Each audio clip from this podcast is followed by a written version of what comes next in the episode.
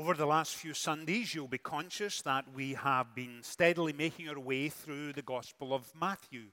And This morning, we are turning to Luke, and we are turning to Luke chapter 2 to continue our reading of Luke's Gospel from verses 8 through verse 20. So, Luke chapter 2, verses 8 through 20. And we're coming to Luke this morning as we focus on the shepherds and the angels. Most of you are conscious that over the last few weeks, as we have worked our way through Matthew, as I said moments ago, we began with a list of names. And I mentioned back then that it was a list of names of those who, at least at first glance, appear to be seemingly insignificant, instantly forgettable. And we took our time working our way through that list and saying, although they are seemingly insignificant, God was faithfully at work generation after generation. And that's why Matthew included it in his gospel. And then, of course, on our second Sunday in Advent, we focused on Mary and Joseph. And last Sunday, we focused on the three wise men. And so today, we are once again focusing on people. Real people living real lives. And we're focusing, as I mentioned, on the angels. And so, Luke chapter 2, verse 8. And there were shepherds living out in the fields nearby, keeping watch over their flocks at night. An angel of the Lord appeared to them, and the glory of the Lord shone around them, and they were terrified. But the angel said to them, Do not be afraid. I bring you good news of great joy that will be for all the people. Today, in the town of David, a Savior has been born to you. He is Christ the Lord. He will be a sign to you. You will find a baby wrapped in cloths and lying in a manger.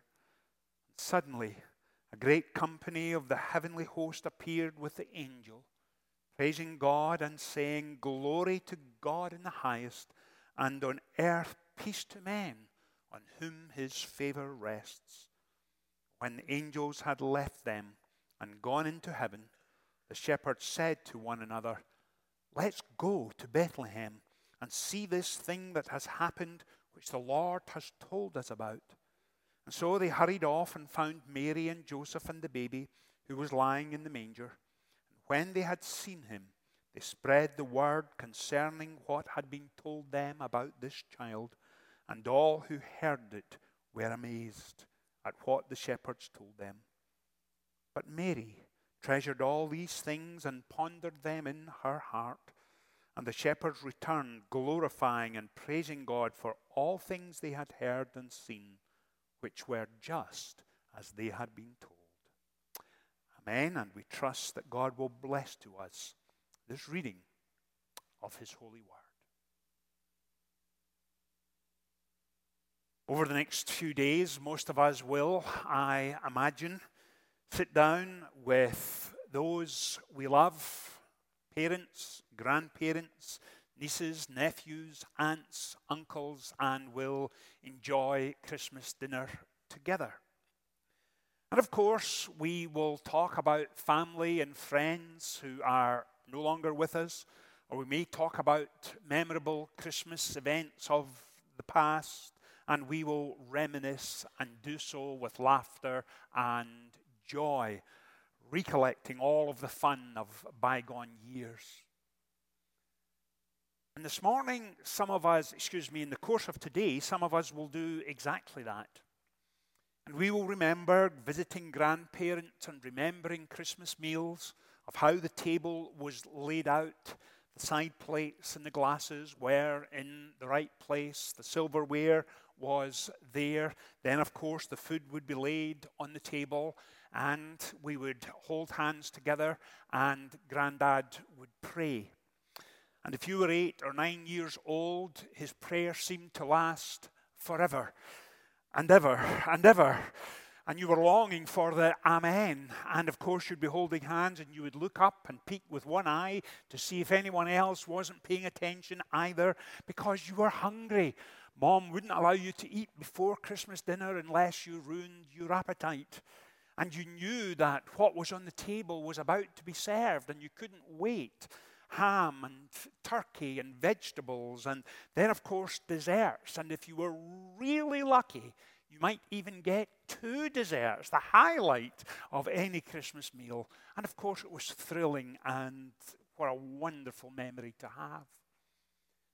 And to some extent, I'm painting that picture intentionally as we make our way into Luke chapter 2 this morning, and I'm doing it for this reason that Luke carefully, intentionally lays out his opening chapters almost like a Christmas meal. There is one event after another that takes place, and he carefully sets the table for us. He introduces us to events and people. And as you go through what's called Luke's infancy narrative, he intentionally lays them out in a manner that whets our appetite and creates within us a desire to know what pains Luke has taken to prepare this feast. Luke's gospel consists of the living facts which are common to each of the gospels, but it has been carefully prepared, supplemented with extra courses, attractively served, and we owe it more than a perfunctory nibble.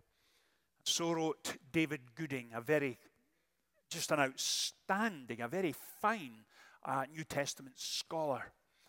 And he was an expert in Luke's gospel, in fact, and in the book of Acts, both of books Luke wrote, as you know. And if you're familiar enough with Luke at all, you know that he simply doesn't give us the facts of the gospel. He introduces us to people, people who are impacted by the love of God, people whose lives are transformed and changed forever because they have come into contact with him. And the interesting dynamic for Luke is this Luke writes, and most of us are unaware of this, the first Christmas carols to be sung anywhere. In fact, he writes four of them. The first appears in Luke chapter 1. Down through the centuries, the church has named it the Magnificat. It's Mary's response to the appearing of the angel Gabriel and telling her that she will have the Christ child. And she goes to visit Elizabeth, and out comes this wonderful prayer that became a hymn. And then Luke introduces additional song in the Benedictus, and then the Gloria in Excelsis, which we read moments ago, the angels singing, and then the Nunc Dimittis coming from the ancient individual Simeon.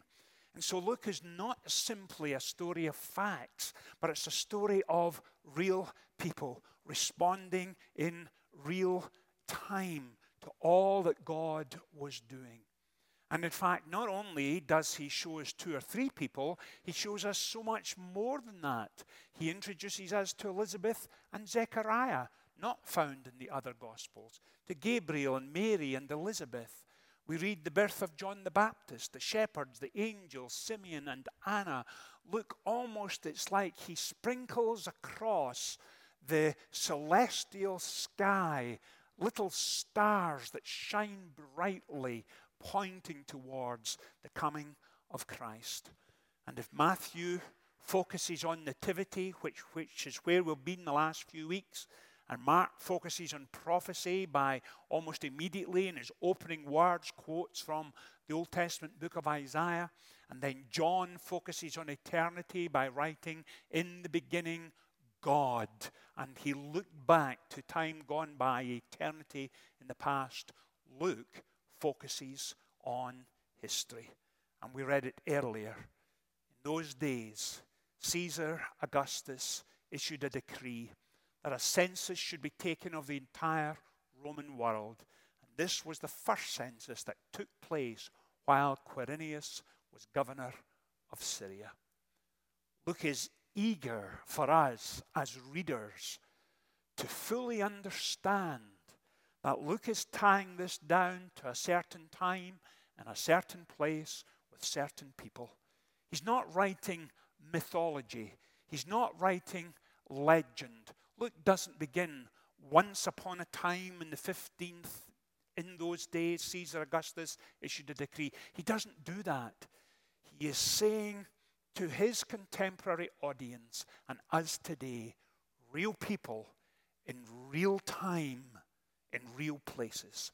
And so Luke is the historian of the New Testament.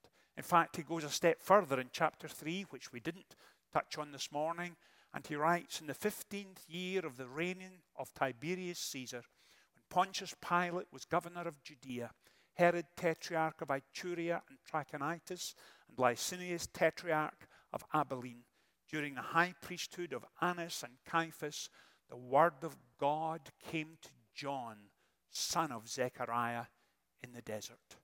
And once again, he's tying it down to contemporary events, real people. And what Luke is telling us is this we don't always have to go back in time to see God at work, but He is at work today, once again, in the life of real people living real lives in real places. And so Luke goes to great pains to set the table for us so that when we come to his gospel, we are nourishing our heart and mind and soul of, in the richest of spiritual food.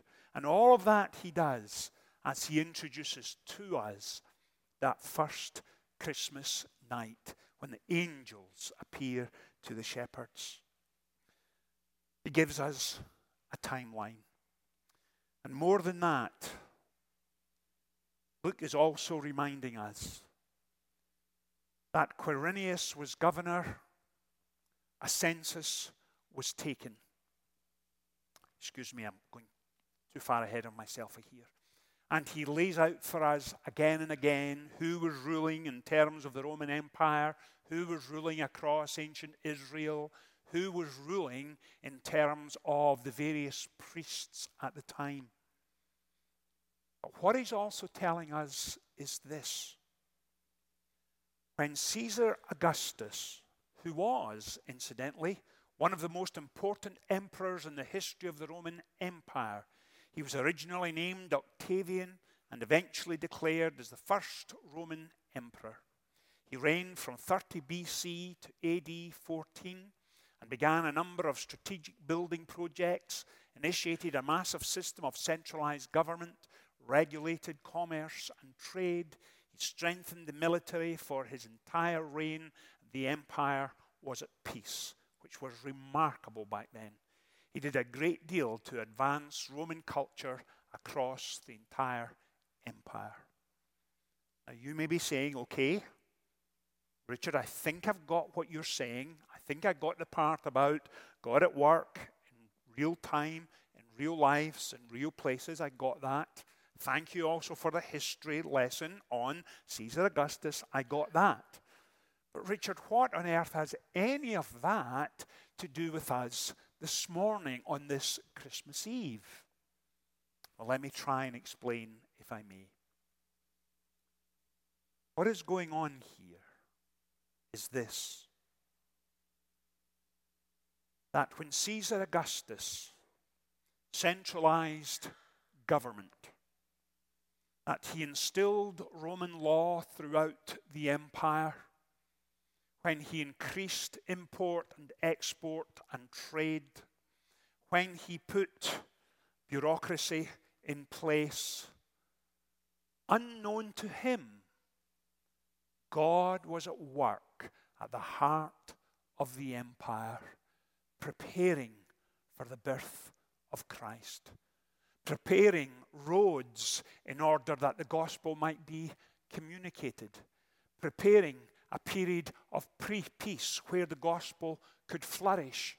And Quirinius, when he was governor and sought to bring about taxation, he had no earthly idea that way, way, way, centuries before in the book of Micah, it was prophesied that the Messiah would be born in Bethlehem.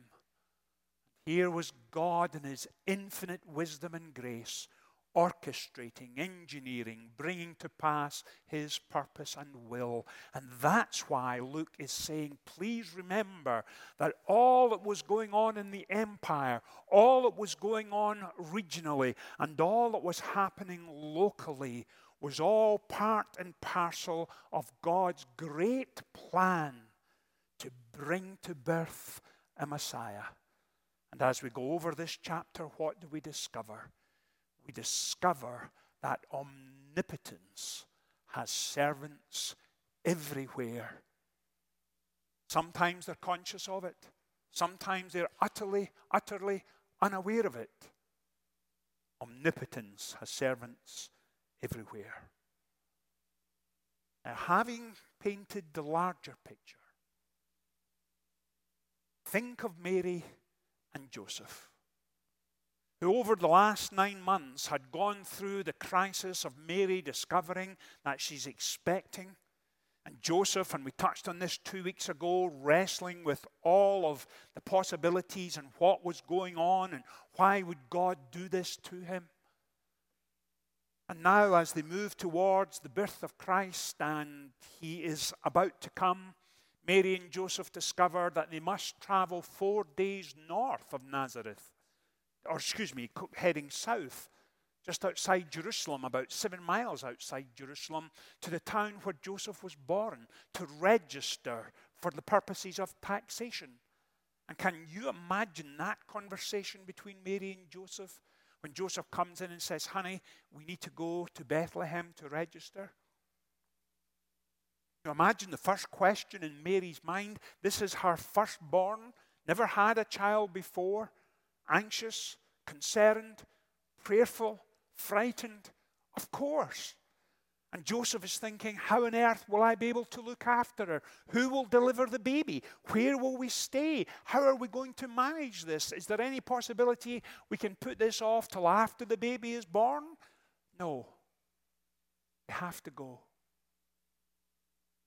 A four day journey, some 80 miles walking, sometimes on a donkey, 20 miles a day. That's a lot for anyone, even today. Back then, the challenge must have been incredible. Can you imagine Mary settling down that night with Joseph praying before they sleep? Father, what are you doing? What on earth is going on here? This is not how we envisaged having the Christ child. How could you possibly want the Savior of the world to be born under these circumstances? Lord, what on earth are you doing? This is falling apart. We thought you had all of this organized and in place. You can sense the urgency and the immediacy of their needs or their concerns. Joseph and Mary would learn what all previous generations learned and what all subsequent generations learned. That we don't always have to have it all worked out. Our job is to trust that He has it worked out already. And He had, as we said moments ago, for centuries he had been orchestrating and engineering the birth of Christ to take place in Bethlehem in the land of Judah. It was to fulfill the ancient prophecies. And then Luke very quickly moves us away from Mary and Joseph, and he moves us to the shepherds and the angels. And there were shepherds living out in the fields nearby, keeping watch over their flocks at night. And an angel of the Lord appeared to them the glory of the Lord shone around them, and they were terrified. Let me ask you a question this morning. Can you think of too many places in Scripture where someone comes into contact with the living God and are terrified? There are a number of places, in fact. And what happens, I think, is this that they are absolutely overwhelmed, that God, in all of his wonder and majesty and glory and power and dominion, would reveal himself to them. And it is so overwhelming. They're unnerved and unsettled and don't know what to do. Please remember, the passage is clear.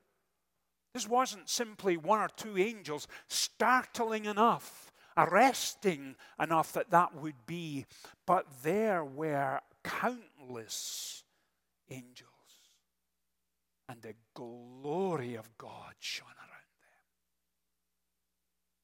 Talk about being unnerved, unsettled, that's exactly what they experienced. And no wonder the angel says to them, Do not be afraid. I bring you good news of great joy that will be for all people. Today, in the town of David, a Savior has been born to you, and he is Christ the Lord. And this will be a sign to you a baby will be born and wrapped in cloths and lying in a manger. And suddenly a great company of the heavenly host appeared, and the angels praising God and saying, Glory to God in the highest and on earth peace to men on whom his favor rests. Think of the enormity and the immensity of that. Think of what the angels were going through, and then come with me over here and stand in the shadows and watch history itself holding its breath gasping in wonder and awe that the sacred would enter the secular. The infinite became finite. Majesty was about to enter a manger.